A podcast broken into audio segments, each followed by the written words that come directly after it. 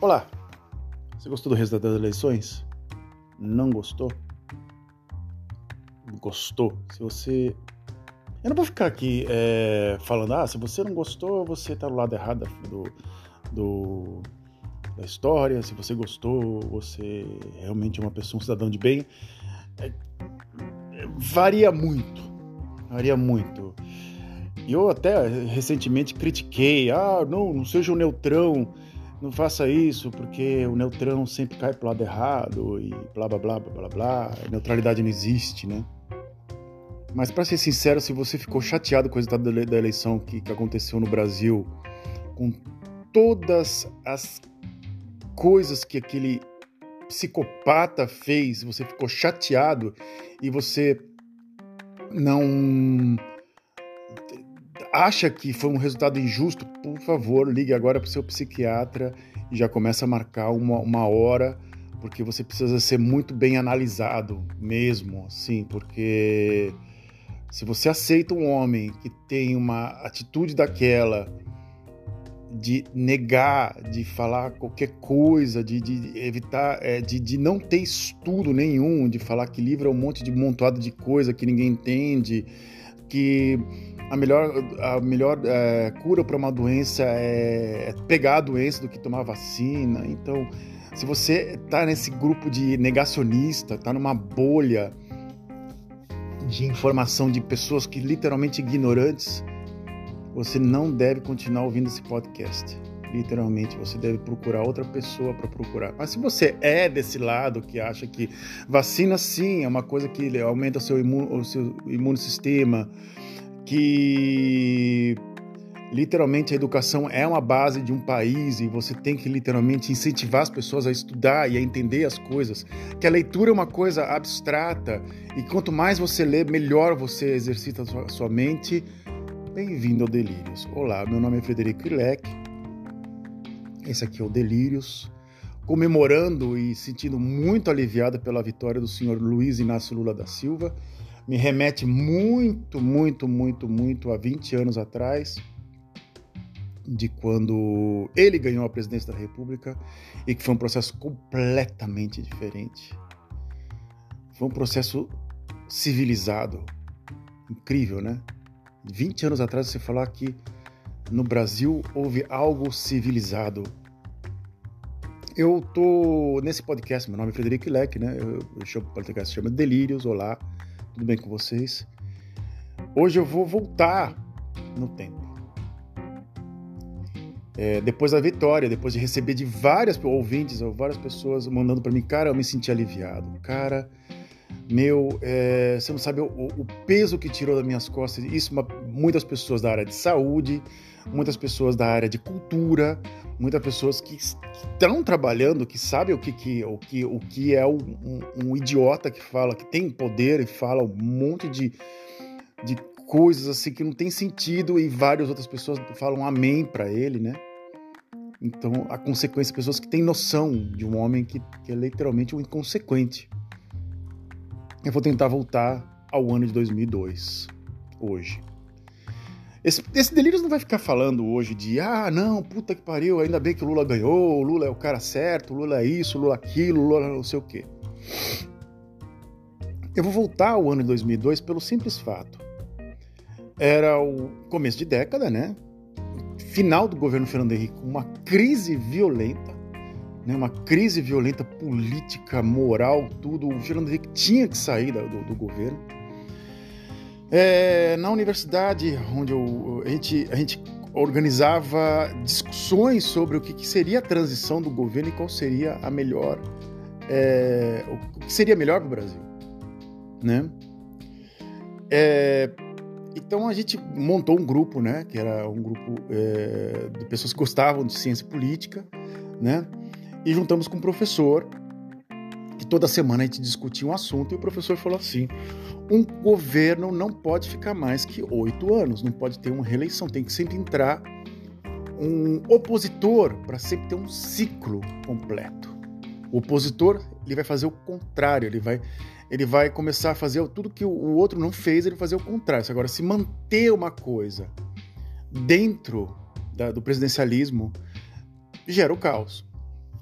Então, nesse dia, eu decidi. Então, vamos lá a fazer um download. Fazer um, eh, na época, a internet estava engatinhando, mas muito material você conseguia acessar pela internet. Eu fui no programa do, do, do, do candidato do governo José Serra e fui a quem seria o ministro da, da Economia. Bresser Pereira. É, eu falei, porra, é o Bresser, cara? Eu li. E era um programa muito mais voltado a empresa, pouca, pouca, pouca, pouca coisa social. Era um, era um, era um governo bem liberal. Seria, se, se o José Serra tivesse ganhado. Bem liberal, seria um governo bem liberal do, do, do, do PSDB, na época. E eu falei, olha, chega dessas coisas liberal, de sair privatizando, eu acho que está na hora de dar uma base para as pessoas que mais necessitam. Eu fui no programa de governo do, do PT, do, do, do Luiz Inácio Lula da Silva, e lá tinha o Fame Zero. Eu acho que eu já comentei várias vezes, tinha o Fame Zero, tinha muitos programas de habitação, tinha muitos programas ligados à, à parte mesmo social do Brasil, que estava necessitando. E era um combo entre o, o, um partido um PL, né, que é o atual partido do, do presidente da República, né, com o, o PT. Era uma espécie de capital com. Era um, era um, era um, era um, era um, era um governo meio de, de direita, centro-esquerda, meio direita, assim, né? Li, gostei, as discussões que a gente fazia, olha, eu vou votar no PT, mas olha, não me interessa. Se você votou no PT ou no Serra, tanto faz. Aí, aí, todas as pessoas, eu discutia numa boa, uma boa, ia para bar, discutia, não tinha, ninguém se inflamava. O próprio debate presidencial da época, se você for lá e procurar a o acesso, um cenário novo, discussões abertas, planos de governo. Era uma coisa completamente diferente. Era um Brasil de 2002, era um Brasil de 20 anos atrás, era um Brasil que que estava caminhando para um processo civilizatório, sério, sério. Era um país que estava que tava, é, dando gosto de ver. Né? Você estava falando assim, porra, tá dando gosto de ver. Tá uma coisa bacana né? E no, acabou, quem acabou se elegendo foi Luiz Inácio Lula da Silva, né? 2002. Esse ano para mim foi um ano muito duro, de falar a verdade assim, não foi um ano fácil esse ano de 2002. Eu estava terminando a faculdade, eu estava eu eu sempre fui uma pessoa que me apega um pouco à fantasia, eu, eu, até hoje eu tenho que me policiar muito, porque às vezes eu ponho coisas na minha cabeça que não existem. Então eu tenho que sempre estar me repetindo que isso não existe, isso não existe. Isso não existe. E foi uma época para mim que foi uma época que eu como tinha muito contato com literatura, muito contato com filmes, muito contato com propriamente com o jornalismo em si, é, a realidade, a fantasia, tudo misturado numa coisa só para mim, foi um, uma espécie de um renascer para mim, do meu eu, né? E essas eleições de 2002 para mim foi uma, um marco para mim, assim, mesmo tendo um ano muito complicado, eu tive um ano bem complicado.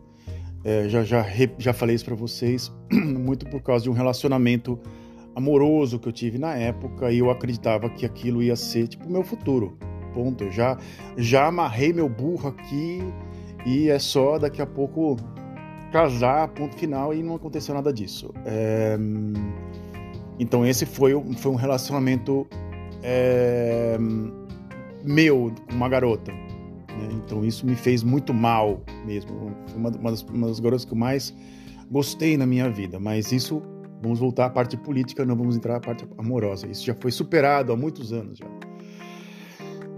Então, eu lembro que eu tinha o meu título de eleitor é, ainda na cidade de São José do Rio Preto. Você vai perguntar assim, por que São José do Rio Preto? Porque era uma desculpa para eu sair de Santos e viajar e visitar meus pais. Ponto. Eu podia declarar é, é, aquela, declarar, acho que ausência, agora não me lembro. É, você ia até um cartório e falava, não pude votar por causa disso, disso, disso, e não pagava a multa. Né? E eu fui até São José do Rio Preto, é, exato, na cidade de Piguá, que eu já comentei aqui na, no podcast. Vai lá e ouve o micro pro macro, que eu, eu tentei explicar lá. E votei no Luiz Inácio da Silva. Quando eu cheguei em casa, meu pai perguntou para mim: em quem você votou? Eu falei: eu votei no Lula. Meu pai ele teve uma reação assim é, que eu não imaginava, porque dentro do meu grupo, né, de pessoas, é... O grupo meu, assim, de, de, de, de, estudo, de amigos, assim, todos nós discutimos. Mas, gente, você fala assim, Palmeiras e Corinthians, Santos e Portuguesa Santista, sei lá, dois times rivais, assim. Mesmo que você tivesse um, algum rival, a gente discutia as rivalidades, nós discutíamos a rivalidade. Às vezes, a pessoa que pegava pesado era eu. Então eu era conhecido como o radical, o cara que, que não dava para discutir, tinha que tomar cuidado de falar comigo. Eu não gostava muito desse, desse clichê, não. Eu não gostava, não gostava mesmo, assim. Eu, uma vez um amigo meu falou assim: tem que tomar muito cuidado para falar as coisas para você. Eu falei: porra, cara, eu sou tão, tão. dá tanto medo assim falar comigo, né? E o meu pai, ele teve essa reação e aí me chamou a atenção. Por quê? Por causa literalmente da base dele. Um homem que na época tinha 50 e poucos anos, não tinha tinha primário, mas depois ele foi fazer o colegial muito mais tarde, com adulto, quase com seus, um pouco um, anos antes dele dessa eleição, ele ele se formou num colegial, ele foi fazer um supletivo na cidade de São José do Rio Preto, porque ele, ele queria ter um diploma pelo menos de colegial, anos depois. Uma, uma reação não muito normal. Uma pessoa fala assim: olha, poxa, parabéns, olha, agora. Não, ele teve uma reação assim, polarizada. Passaram-se os anos e a reação do meu pai, em 2002, é a reação normal das pessoas hoje nas ruas. É, é estranho, porque nessa época eu tive namoradas, eu tive amigos. Eu vou até comentar de duas pessoas assim que eu vou citar como exemplo de namoradas e amigos, né? É...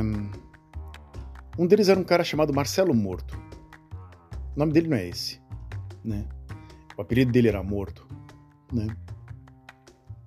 Marcelo era um cara que gostava de rock and roll, gostava de música de, de rock and roll dos décadas de 70, é, músicas psicodélicas como The Doors, como até mesmo Jefferson Airplane, bandas dessa época. Era um cara que tinha um cabelo bastante comprido e vivia chapado. Ele fez colegial comigo. Acho que por isso que o apelido dele era Morto. Não fazia, às vezes não fazia educação física porque tinha virado à noite é, em alguma balada e se chapou pra caramba e ele não tinha condições de, de, de, de fazer nada. Nada, ele ficava num canto sentado. Isso, coisa de meses atrás, eu entrei, voltei a entrar em contato com ele. Oi, meu amigo, puta, aquele, que bacana, meu chapa, isso, aquilo, outro. E começou a me soltar várias opiniões contrárias, né, ao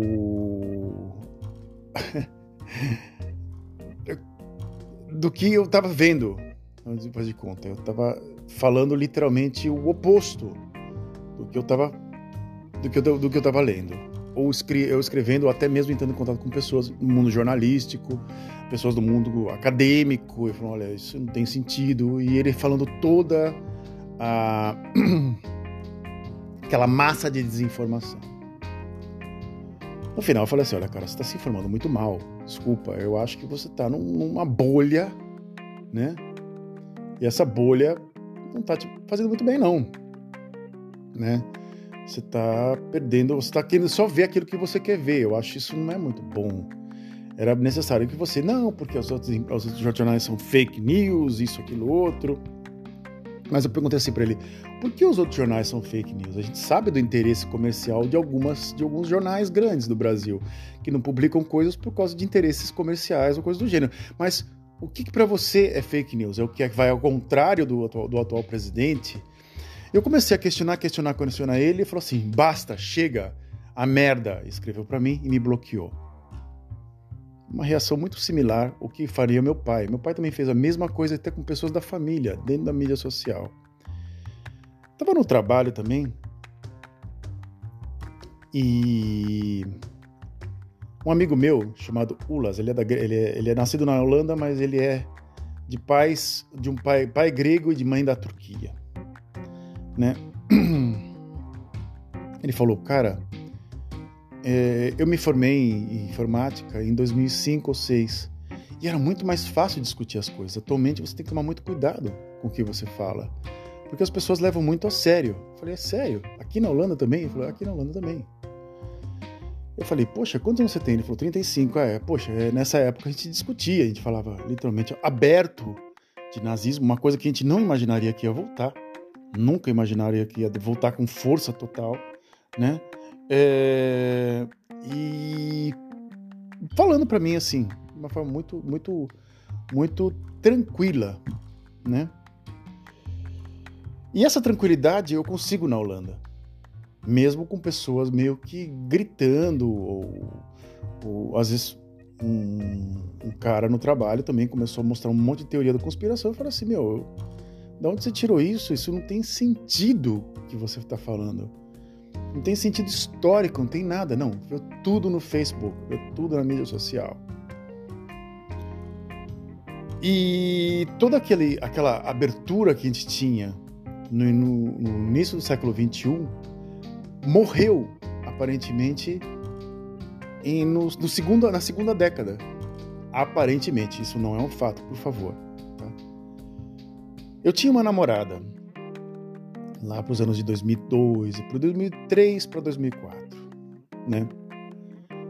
Ela era motoqueira, ela tinha estudado pedagogia, tinha feito escola, ela nem não fez universidade, ela trabalhava numa creche, ela trabalhava.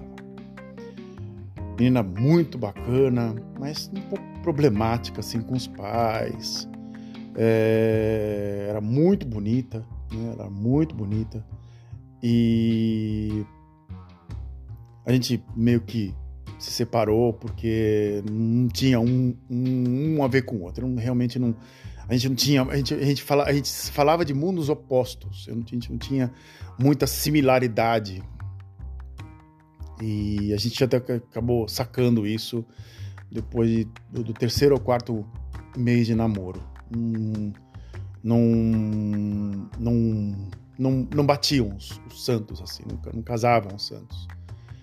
Eu até me sentia até um pouco desgastado, às vezes, assim, quando tinha ela em casa, porque é, às vezes eu fazia tudo em excesso e tudo para agradá-la. E ela, às vezes, não queria aquilo de mim. Ela queria que eu é, meio que tratasse ela mal para ela para ela para ela se como dizer, como posso dizer para motivar ela e eu não conseguia tratá-la mal, né? Bem, a gente se afastou e muitos anos depois, via mídia social, a gente continuou se conversando porque a gente se gostava. Né? A gente não se amava, mas a gente se gostava. A gente achava um achava o outro legal, vamos dizer assim ela acabou se juntando com um senhor de 50 e poucos anos.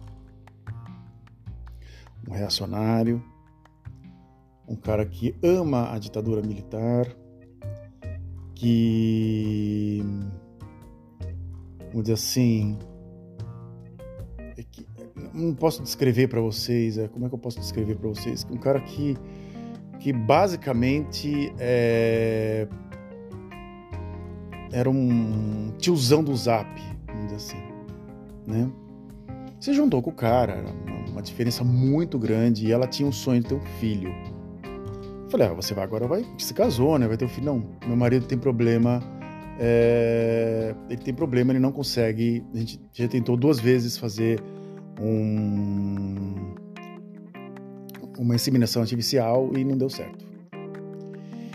E aí você começa a seguir, né, nem meio por, por paralelamente, o marido dela nas mídias sociais. É, nos comentários, tudo, naquele pacote completo, né? E você vai vendo o nível que a pessoa tem e o nível de sanidade e insanidade mental também. Era um tiozão do Zap em tudo. Então ela acabou virando uma tiazona do Zap. Ela acabou virando uma tiazona do Zap. Eu achei isso muito triste, porque era uma pessoa muito jovem, porque ela tem dois anos a menos que eu, né? E a atual foto dela, assim, numa mesa de jantar, né? Eu achava que ela seria uma pessoa que ia pegar o carro, ia... literalmente ela viaja o Brasil inteiro com esse cara.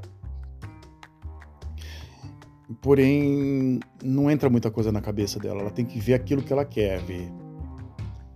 Ela não vai entrar num local no qual tenha uma coisa nova ou que tenha, te faz de conta, olha, o Museu de Cultura Afro-Brasileira que tem o, a base do, do, da sociedade brasileira. Não, ela vai entrar naquela coisa, aquele clichê europeu é, que todo mundo quer ter, aqueles conjuntos de piscina meio norte-americano, de paraíso aquático e não, ela não vai ser uma pessoa que vai querer é, visitar uma comunidade quilombola, isso, isso é mais sou eu do que ela é, ela vai querer entrar naquele clichêzão, naquelas instâncias no qual aquela bolha, né, aquela coisa tipo, eu sou classe média, sou classe média alta, eu quero ter um conforto do que o meu dinheiro me paga. Virou uma dondoca, né? E aí eu vi uma foto de um jantar com só com senhoras de 50 e 60 anos e ela era tipo a caçulinha no meio. Eu falei assim, Jesus, olha isso, cara, o que virou. Eu não, eu não imaginava, se eu pegasse uma máquina do tempo, uma máquina do tempo, e fosse 20 anos na frente e visse aquilo, eu falei assim, não, não acredito que você virou isso. Virou isso? Não é possível. Não tem, não tem sentido isso. Não tem sentido, né? Não, não, tem característica para virar isso, mas ela tinha característica para isso. Ela tinha base para virar aquilo né? Ela tinha, depois você começa a parar, eu parar a pensar algumas coisas assim, falando, nossa, ela estava procurando no, naquele marido que ela casou o homem correto para ela. E esse homem é um cara, um, um cidadão de extrema direita, é um cara que ganha muito dinheiro, é um cara que põe as pautas dentro de casa se ela fala uma coisa errada no qual não soa direito para o marido, ela fica meio insegura e ela queria aquilo. Ela queria um ditador em casa. E ela ganhou, né? Ela ganhou, ela ganhou, ganhou, ganhou lá, bonito, lindão na casa dela.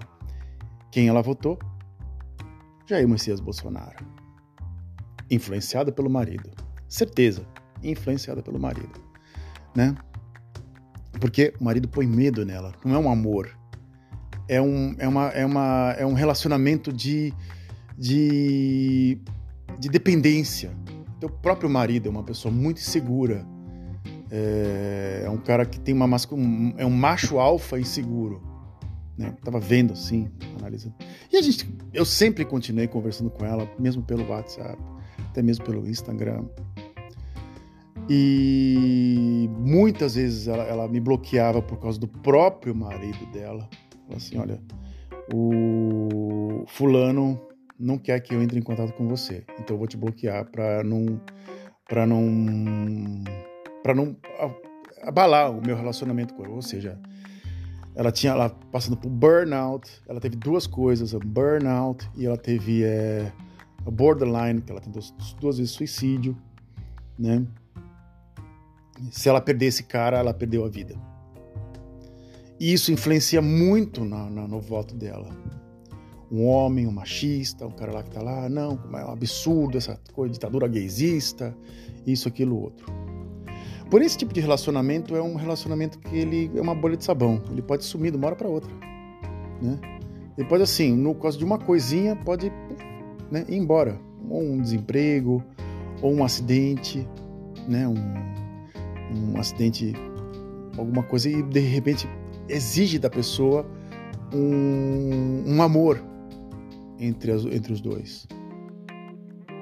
E, bem, eu não sou, não estou perto deles, eu não sei o que, o que eles estão fazendo, também não me interessa estar falando aqui um assunto que seja uma doideira minha nesse podcast. Isso então vai para outros assuntos mais frutuosos. Mas em si ela me bloqueou depois de quase os bons quase 20 anos conversando pelo WhatsApp, né?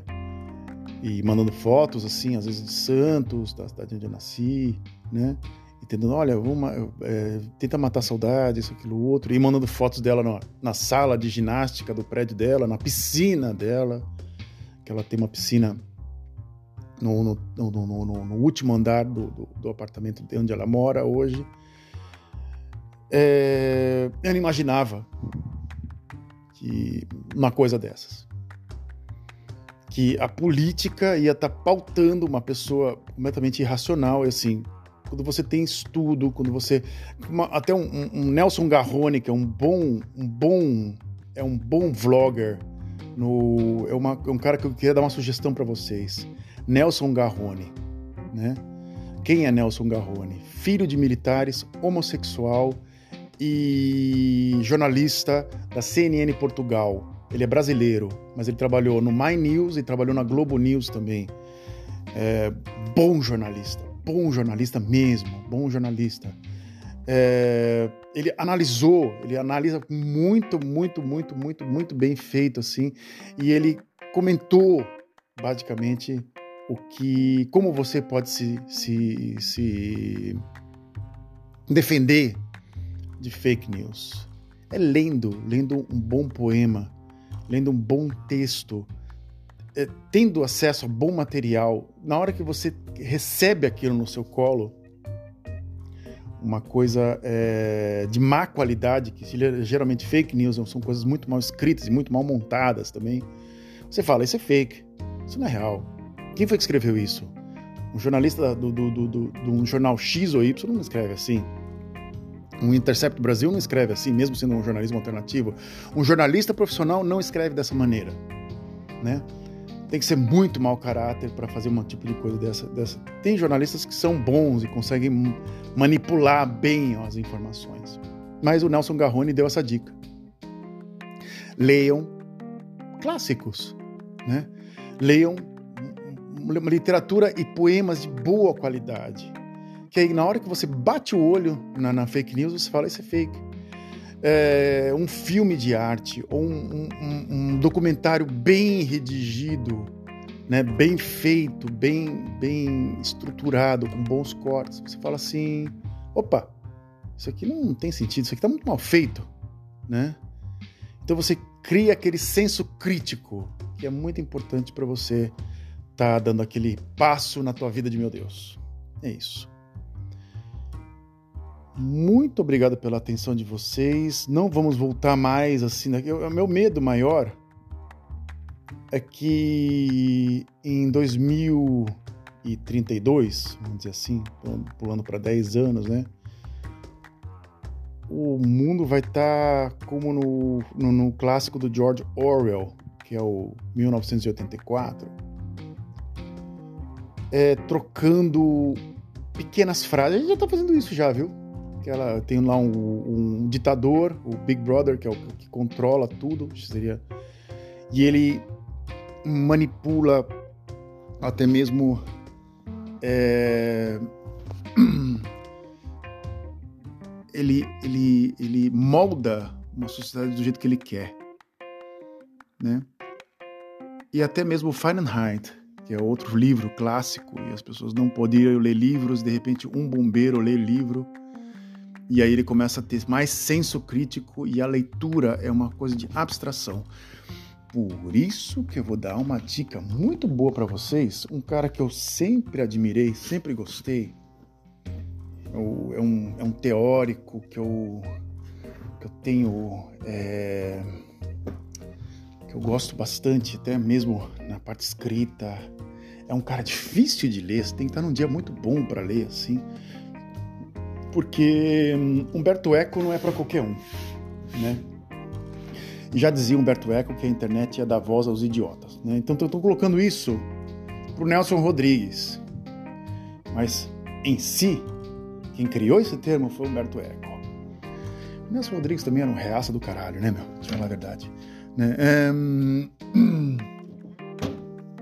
O nome do livro chama-se Lector em Fábula. É, o...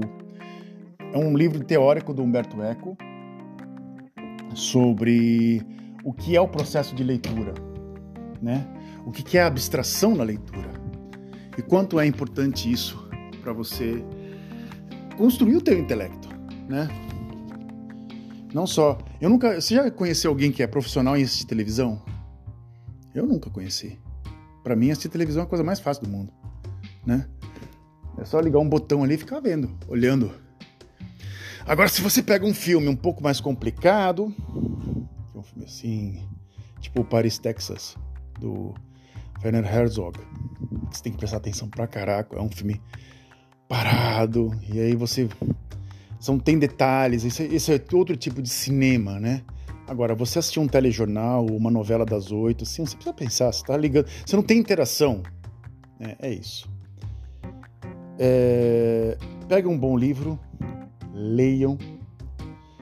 Se você tem uma dúvida que você fala, poxa, estão me chamando de fascista, mas o que é fascista? Vai lá e lê. Vai lá tirar dúvida. Por que você está sendo chamado de fascista? É... E poucas pessoas fazem isso, viu? Uma dica. Poucas pessoas fazem isso. Tipo, assim, nossa, mas que coisa mais nazista isso? Opa, o que é o nazismo? Como funcionou o mecanismo do nazismo? Quem foi o mentor do nazismo? Aí você tem um grupo lá de, de, de judeus e fala assim, mas eu sou zionista, é sionista, aqui em português é zionista, e uma pessoa que é anti-sionista é antissemita. Hum, gera muita contradição isso aí. Vai lá e pega o The Jewish State, ou The, the Judestaat, acho que é em, em The Judestaat, do, do, do, do Theodor Hertz, Hertz, Hertz, sei lá, Hertz, Hertz não, eu, vou, eu vou ler na, na, na, no alemão, que é Hertz, Hertz, caraca, Hertz, o nome é Theodore Harris. Ah, eu tô parecendo o Bolsonaro querendo falar Kamala Harris. É, e é isso. E começa a ver que a base do sionismo é, é em si a base sionista, né? Tá nesse nesse nesse livro. Né? É um manifesto pequenininho, fininho que você consegue ler. E, o, e esse escritor Theodore Harris, ele tem várias crônicas, era um, era um austríaco, e ele tem também muita coisa ligada ao mundo jornalístico e também ao mundo também é, de literatura. É isso. Muito obrigado pela atenção de vocês. Um bom abraço no coração de todos. Tchau.